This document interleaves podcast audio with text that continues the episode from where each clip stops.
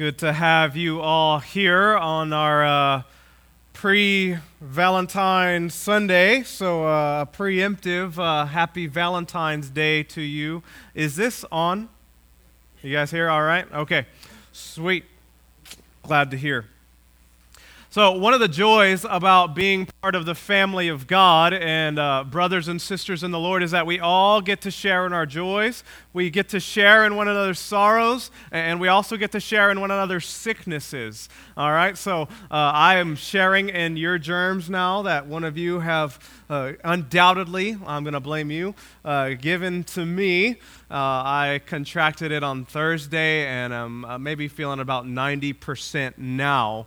Um, so, whether that impacts the length of the sermon or not uh, is to be determined. Some of you are praying, please, please, yes. And others are saying, no, no. So, uh, we'll see how the Spirit leads. We are in Exodus chapter 13, a very uh, seemingly peculiar passage to preach from on a Sunday morning. Many would probably skip over this for the good stuff, right? Let's, let's skip over this kind of boring section about unleavened bread and this whole first fruit thing or firstborn thing. Let's, let's go to the crossing of the Red Sea. That's exciting. Uh, well, we will get there, and, and I think we'll find that this is very, has more than enough excitement for us today if you're just joining us, maybe for the first time or the first time in a long time, we've been walking through Exodus and we have uh, walked through all 10 plagues or, or strokes of Egypt that God just literally just just decimated by himself, the, the most powerful nation, one of the most powerful nations in the world at the time. This is Egypt. This is the Egypt of the pyramids and, and all these wonders that we see today, even. And yet, God just laid waste to it through 10 plagues. Last week, we finished the final plague, the Passover. And we said the Passover is the Old Testament equivalent to what? To the crucifixion and resurrection. It was the defining moment for Israel. This is God calling them out of Egypt, Him staking His claim on His people and defining them forevermore. And what we have before us, this passage now and some other portions, is God wanting them to remember that defining act for all time for the remainder of their history. Uh, and in it, I think we'll see the Lord grants us some very applicable directives for our life. So uh, I'm going to pray and we'll get started. Let's, let's pray. Father in heaven, we are your servants this morning. We recognize that for all in Christ, you have set us free from our old masters and Lord, we want to take time to recognize that our prior condition was one of bitter and harsh slavery underneath sin. That sin is a brutal taskmaster. Always, every false idol says more bricks and less straw. But you, Lord, you are a God who is gracious and kind and merciful with your servants. You not only command us what to do, but you supply what you command. And so we thank you and praise you. And I ask now as we meditate on your word that you would fill us with your spirit. And that just as you did then, that you would lead us through, uh, through Christ by your spirit into the wilderness of this world until we reach glory. And I pray that not one would be left behind. We ask that you would draw many to faith in Christ this morning if they have never professed to follow Christ and Christ alone, that you would give them, that you would redeem them today, we pray. In Jesus' name, amen. All right, I've got three points. Three points. God's grace in remembrance is point one. God's grace in remembrance, point one. Point two will be God's greatness in redemption. So if you're taking notes, I encourage you to take notes. God's greatness in redemption. And then number three, God's guidance into glory. God's guidance into glory. It's number three. So, number one, God's grace in remembrance. certain events you'll find in your life, this is true of all of us, certain events are, are actually very pleasant to remember, are they not? Certain events you want to like burn into your mind to never forget, like maybe the birth of your first child, second child, third child, any child. You want to remember that, that day that they were born. And, a funny thing actually happens with that is it's all a haze. It all is like a haze. Like, I don't know, it's like one day you weren't here and now you're here. Right, as you're so tired in that season. But you want to remember your, your birth of a child. Uh, that's an important event. Your wedding day. And men, preferably, you'll remember the anniversary of that wedding day as well, or you'll find great curses follow for failing to remember. Maybe your first house, the first car. Man, my first car, I remember my first car. I, I think it's a, you know, if, if, you're, if you have young children, I encourage you, don't get them a nice car to begin with. Get them just a, a junk Maui Cruiser. And all the young people are like, no, please, no, stop, Pastor, right? Um, you didn't pay me enough before.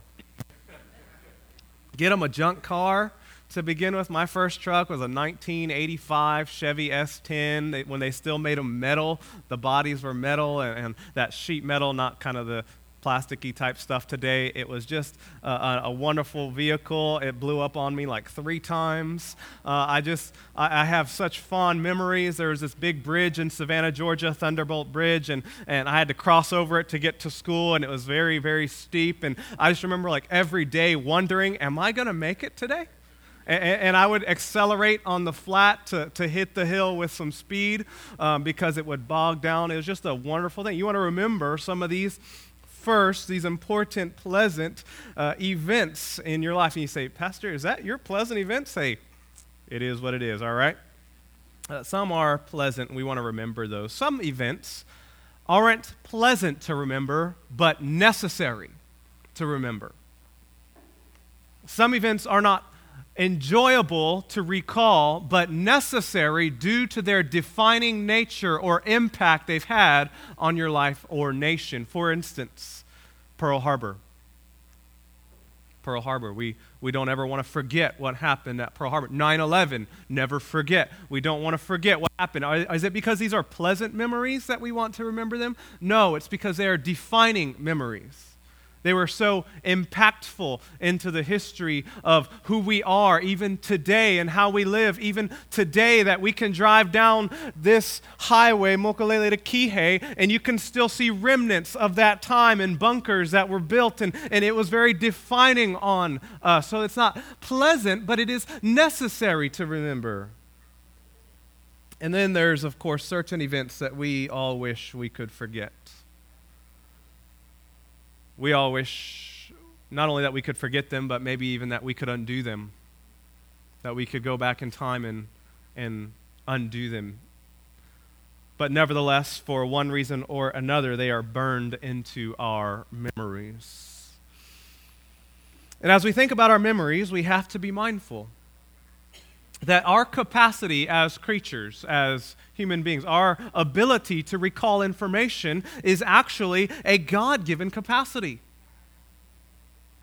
It, it is one of the gifts of God. He, he created us with the capacity to remember and recall information. Some have even said that one of the things that humans do that's different from any other creature on the planet is that we have history. We keep history. We recall, we remember, we record history. This is a God given ability. It, in, in the beginning, it was surely meant to be a blessing and a gift as we recall God's kindness, His greatness, because unlike God, we are not omnipresent. We are bound by time and space, who God is infinite and eternal. He is outside of time, but yet we are bound in our creatureliness to time. And so uh, our ability to remember and recall is a gift and a blessing. In fact, it's a very unique form of suffering, a very intense, as it progresses, form of suffering to be unable to recall and remember things. It can be very frustrating in the beginning. Every new parent will, will deal with this, uh, what we call mommy brain or daddy brain. You, you forget basic things, and you're like, where did I put this? I don't even know where, where anything is anymore. And, and then as you progress, I'm told it gets worse as you get older. Is this true? Oh, no. I'm in for suffering, right? Uh, right? But, but in its severe forms, Alzheimer's the, the breaking down of the mind and the inability to recall even basic information can be crippling and devastating to families. And so we actually take greatly for granted this ability to remember. So, post fall, after Genesis chapter 3, our abilities, our minds, like everything else, are tainted by the fall, by the effects of the fall, by sin. But here in its capacity, as God designed it, it is a blessing and a mercy and a grace that God asks Israel to remember this defining moment for all generations. Chapter 13, verse 3 says this Remember, right? Start. Remember this day in which you came out from Egypt, out of the house of slavery. For by the strong hand, a strong hand, the Lord brought you out from this place. And you shall tell your son on that day, verse 8, it is because of what the Lord did for me when I came out of Egypt.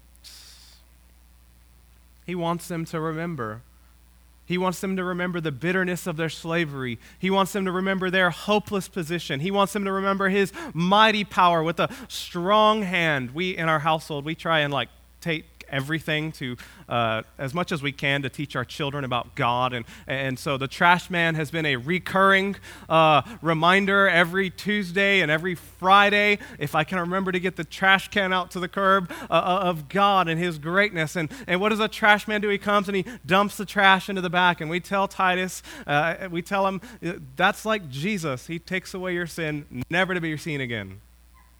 Right? Works, right? Takes away your trash, Where's it go? I don't know. I don't care. Right? That's Jesus. Jesus is like the trash man. You take it down there, and he takes your sin and he takes it away, never to see it again. And, and we've, we've added on to this over the years. And so uh, this week, my wife says, and, and he does it with a. Str- with a strong arm, right?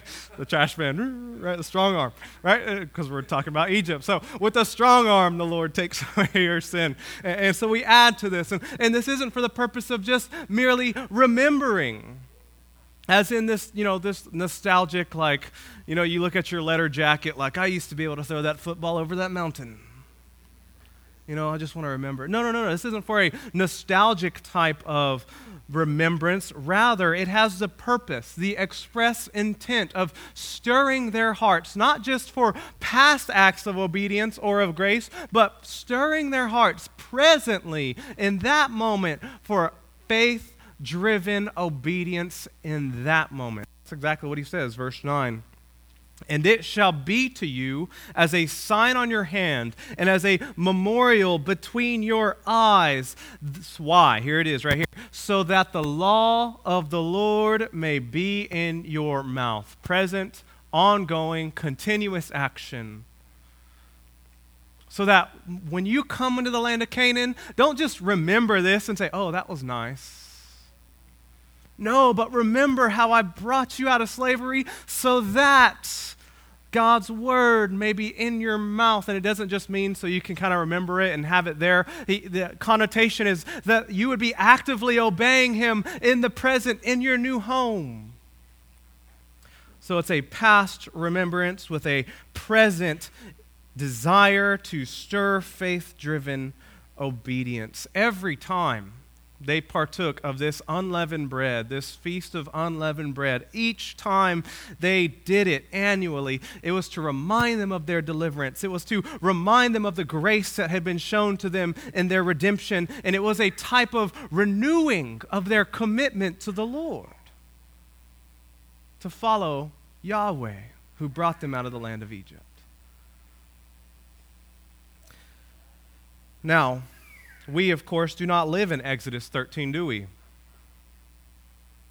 We do not live in Exodus 13. We live in Acts 29, the continuation of the history of the church. Now, our deliverance, by comparison, is far greater, far superior than anything Moses ever did. Our deliverance in Christ is infinitely, by comparison, it would be like holding a candle to the sun. It is no comparison. Our deliverance is so great, so that whereas they remembered it once a year, we remember it every Sunday. When we gather, we are reminded that we don't meet on the Sabbath, we meet on what? The Lord's Day. It is the Lord's Day. Why is it the Lord's Day? Because it is the day that Christ rose from the dead. And he conquered the grave and conquered our sin and, and sealed our salvation. And so we remember it not once a year, but every Sunday. Even all of history recognizes this fact that this is the Lord's Day. It is the first day of the week, set apart for worship, not the Sabbath days, which is Saturday, but set apart for worship for the first day to the Lord. See, you think tomorrow is the beginning of your week. Your week actually begins today as a first fruit, if you will, of your time to the Lord. See, later Israel or the Jewish people would start to literally take this literally. and they would put scriptures and they would put them uh, in little tassels on their clothes. And so they would have it hanging on their, their clothes and they would literally bind it on like a hat type of thing because it says you bind it on your forehead and, and it'll be like frontlets between your eyes. And, and that actually misses the point. The point was that they were to keep God's word, God's actions in their hearts. in their hearts. The psalmist says, I have hidden your word in my heart that I might not sin against you. So there's a reason why we have Pastor Jim do the fighter verses every week. There's a reason why we started that a year ago, the congregational memory, so that we could bind God's word as a corporate body of Christ on our hearts, so that we might corporately battle sin and bear one another's burdens. Now, the first thing everybody, almost everybody, says to me is, Pastor Randy, I can't memorize. I, can't memorize Scripture. I'm, I'm not a person that that's just not my gifting. I can't memorize anything. What I'd like to say and challenge you to think about this if I offered you $1,000 for every verse you memorized and paid you every Sunday you came, do you think you would all of a sudden find that memory just has new life in it? Every script, a miracle even. Every scripture you memorize, you show up. If it's one verse, two verses, ten verses, you get a thousand bucks. That would be a benevolence ministry. Right? Do you think you would find the ability to remember God's word? You all know that's the case. See, we found something with my children. Uh, they're, they're entering their, uh, their, their sin is starting to show. Uh, and they'll often say, I, I can't do this. I, I, I can't get up and pick up my toys. I'm too tired. Oh, I can't walk to bed, Daddy. I'm too tired. And what we have found is uh, we can always test their actual is this, are they making an excuse or is this really a, a limitation, whenever we're asking them? Because if I offer them a jelly bean, son, if you pick up your toys as fast as you can, I'm going to give you a jelly bean. Suddenly, that dude's running everywhere, just right, right, first one, right, whatever. And, and all of a sudden, uh, if, if you do this, you'll get a jelly bean. If you sit through church and you do really well, I'm going to give you a jelly bean. And all of a sudden, both Titus and Scarlett are both like angels in church. And you're like, whoa. And people say, people say, my child can't sit through church. No, no, no, no, no. They can. They can. It's just they're many times unwilling to sit through church. And so what we have found is that, and what Britt and I were talking about is we're the exact same way. We say, I can't memorize Scripture. I can't make time for the Word of God in prayer. I'm too busy. I've got too much work. I've got too much this. I've got to do X, Y, Z. I can't. But the really, the issue, the heart of the matter is I won't. I don't have incentive enough to do so to orchestrate my life. And so I would challenge you you can, beloved. That's why you have a mind. That's why you have strength. That's why you have all of the God given abilities that God has blessed you with, not so that you can spend it on things that will perish, but so that you may spend it in pursuing God and holiness and godliness and ultimately happiness, true joy. True joy. God is so kind. He is so kind to require their remembrance of this defining event. God is gracious, and He asks us to do the same. He asks us to meditate on our joy. Remember, as we did on Lord's Supper, remember how I brought you out of Egypt, out of slavery.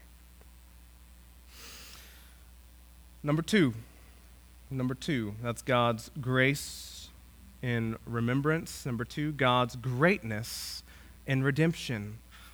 Verse 2 starts out almost the whole the chapter almost opens up consecrate to me all the firstborn whatever is the first to open the womb among the people of Israel both man and beast is mine that's an interesting statement because doesn't Psalm 50 say for every beast of the forest is mine the cattle on a thousand hills, all the birds of the air, all everything that moves in the field, all of it, he says, is mine. He even goes on to say, If I were hungry, I would not tell you. Why? Because the world and its fullness are mine, says the Lord.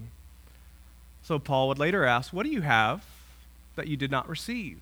The answer nothing. Nothing.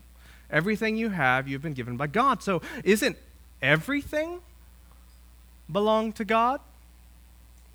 That's an important concept to get right off the bat as a believer, uh, as somebody who's going to follow God or what Christianity teaches. Nothing is yours. Nothing.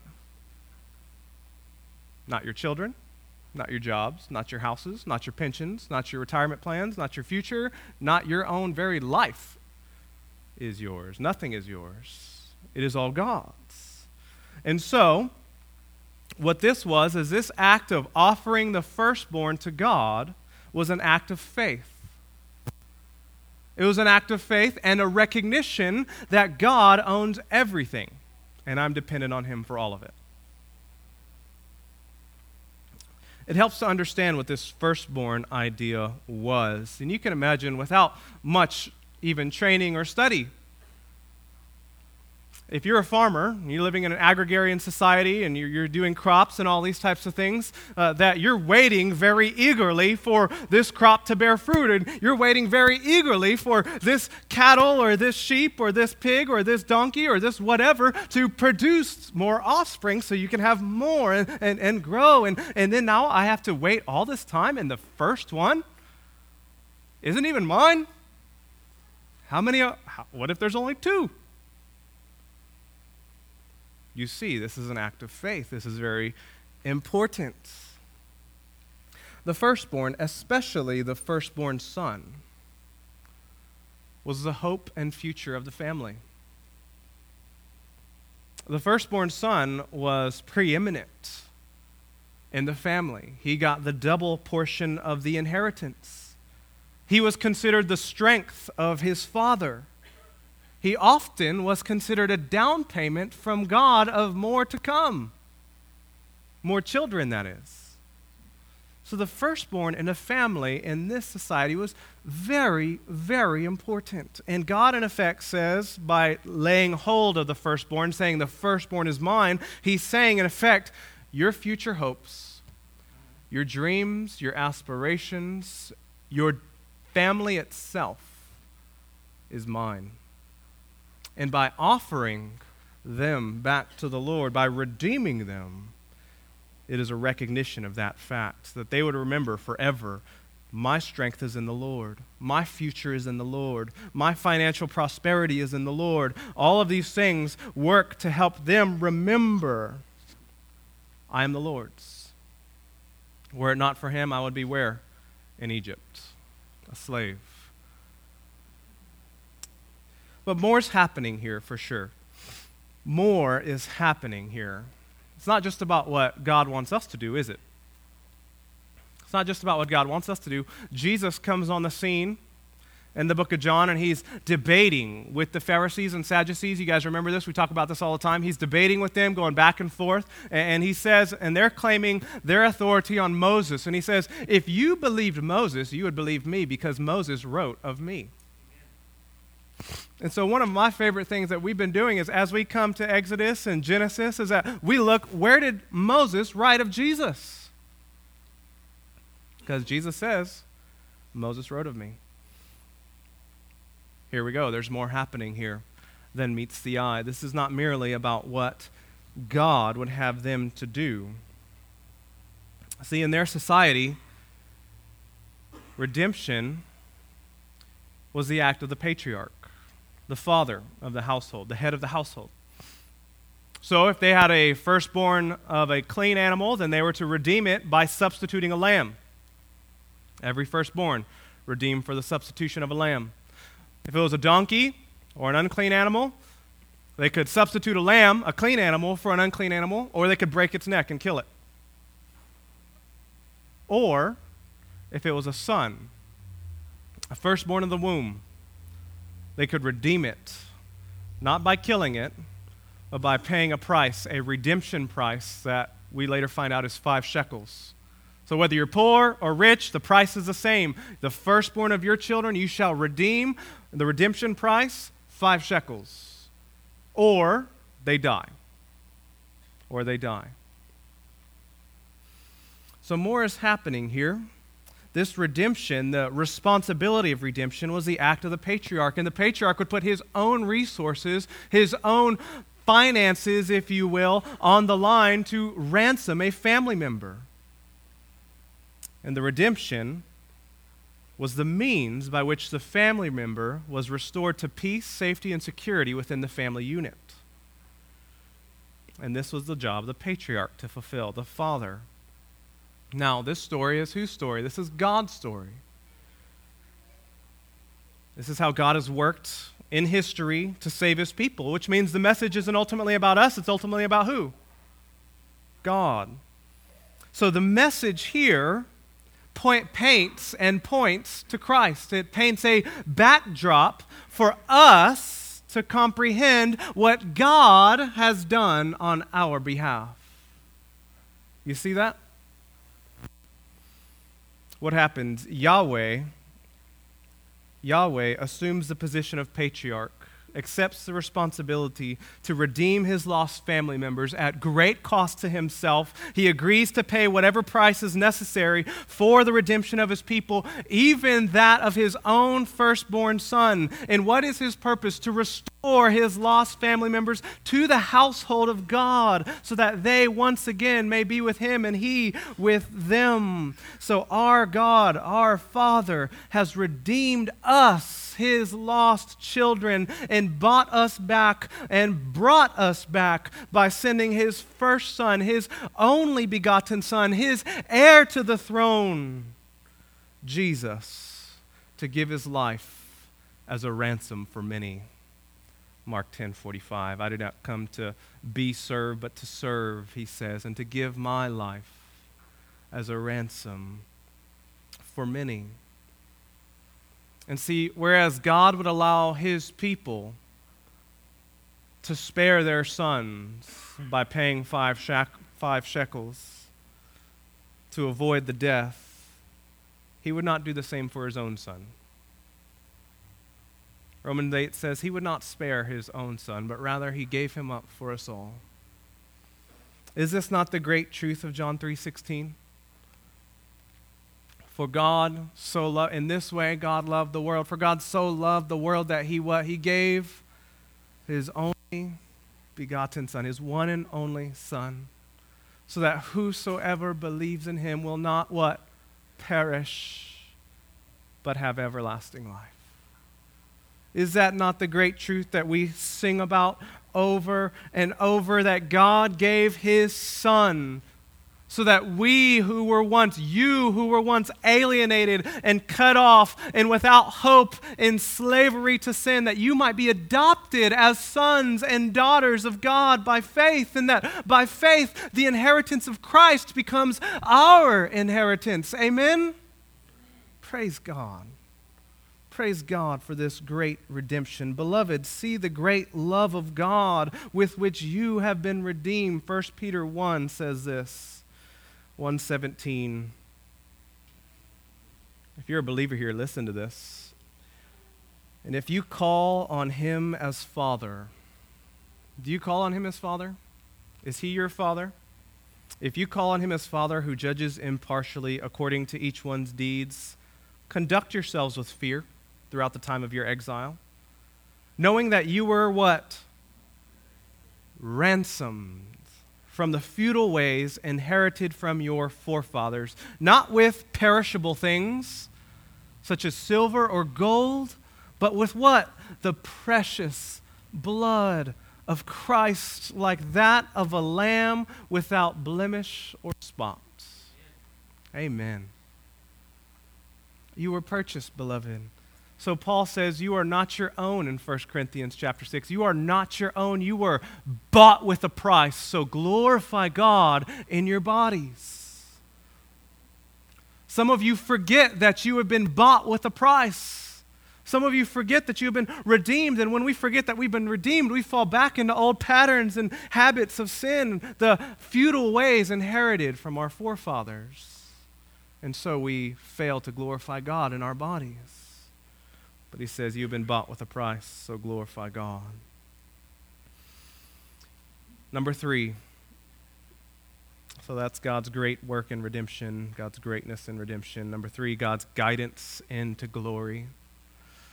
God's guidance into glory. What a fantastic passage this is. So they are now drawn out of Egypt. They are, or rather, kicked out of Egypt, finally, and they are now in the wilderness. And it says that God didn't lead them by the way that was land of the Philistines. So there's the shortest distance would have been to go through the land of the Philistines, but God didn't lead them that way. Instead, He led them this long way through the wilderness, and He did something phenomenal, spectacular, miraculous, even. And He says, the, that he led them, the Lord went before them, verse 21, by day in a pillar of cloud to lead them along the way, and by night in a pillar of fire to give them light, so that they may travel by day and by night, and that this pillar of cloud and the pillar of fire did not depart from before the people. Now, this is amazing because we take for granted that we can travel around in the nighttime. We have headlights on our cars, street lamps, reflective uh, reflectors everywhere. I even see reflectors on trees that are like 30 feet off of the roadway. And I'm like, why would there be a reflector on the tree? Because some people will find that tree if that reflector's not there, right? So that's what my time has taught me. But we take for granted that we can travel in the nighttime. How miraculous that they could travel both day and night because the Lord appeared as a pillar of fire to them.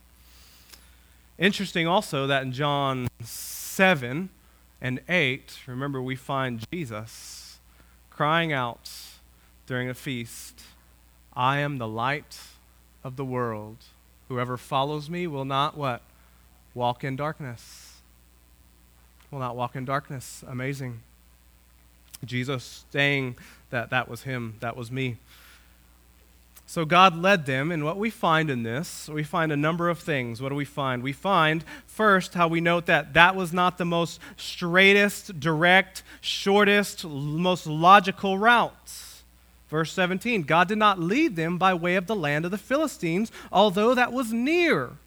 For God said, Lest the people change their minds when they see war and return to Egypt. But He led the people around by the way of the wilderness toward the Red Sea. This is an important point for us.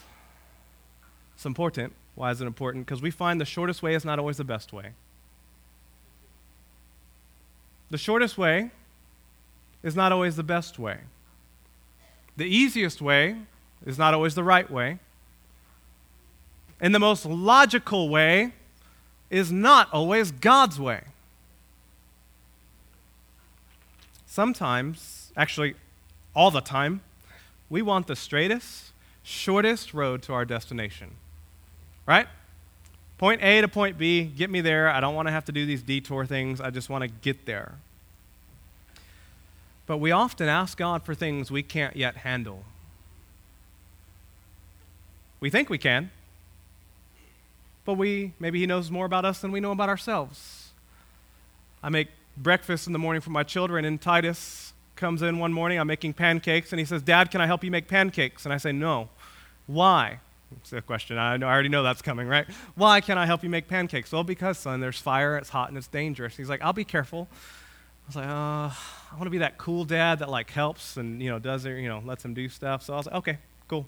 You win. Let's do it. Get your stool, come on over and help me make pancakes. So his job was to take chocolate chips, uh, chocolate chip pancakes. You can't just make a four year old regular pancakes, right? So he gets chocolate chip pancakes. So your job is to dri- drizzle the chocolate chips in there whenever I pour the batter. So uh, he's doing it, and at first, the first one he does good, but he starts to get careless, confident, not pay attention. I got this.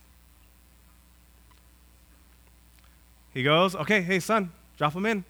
What's he do? The, the pan is got a rim on it. He drops it in, touches his arm to the pan. You guys can guess what happens screaming, ah! Uh, now we're teaching a lesson in burns, right? The Lord is a consuming fire, son, right? right? Don't, right? no, it's. I knew something about him that he didn't know about himself. I told him no. He persisted. I'm ready, Daddy. He wasn't ready, and now he can tell you about first, second, third degree burns. Often we ask God for things we aren't ready for yet. If you've prayed for something that seems good for us and you haven't seen the answer to that prayer, it may be the Lord knows something that you don't about yourself. It may be that God knows we're asking for something that we're not ready for that will hurt us. Or it may be that there are trials that we are unable to handle at that time that it will bring. Does not the Lord know our frame? Isaiah says and considers that we are dust. He knows our frame. God's way wasn't the shortest way, but it was the best way. He remembers his people. He caters to the needs of the people. Had they seen war at that time, they would have wanted to go back to Egypt. Was there going to be war in Israel's history in their future? Absolutely. Very near there would be war. But they weren't ready for it yet. And so God led them the long way. And truly, God caters to the need of his people. However, their unbelief is so, so present at all times, we also have to see this, this principle of unbelief.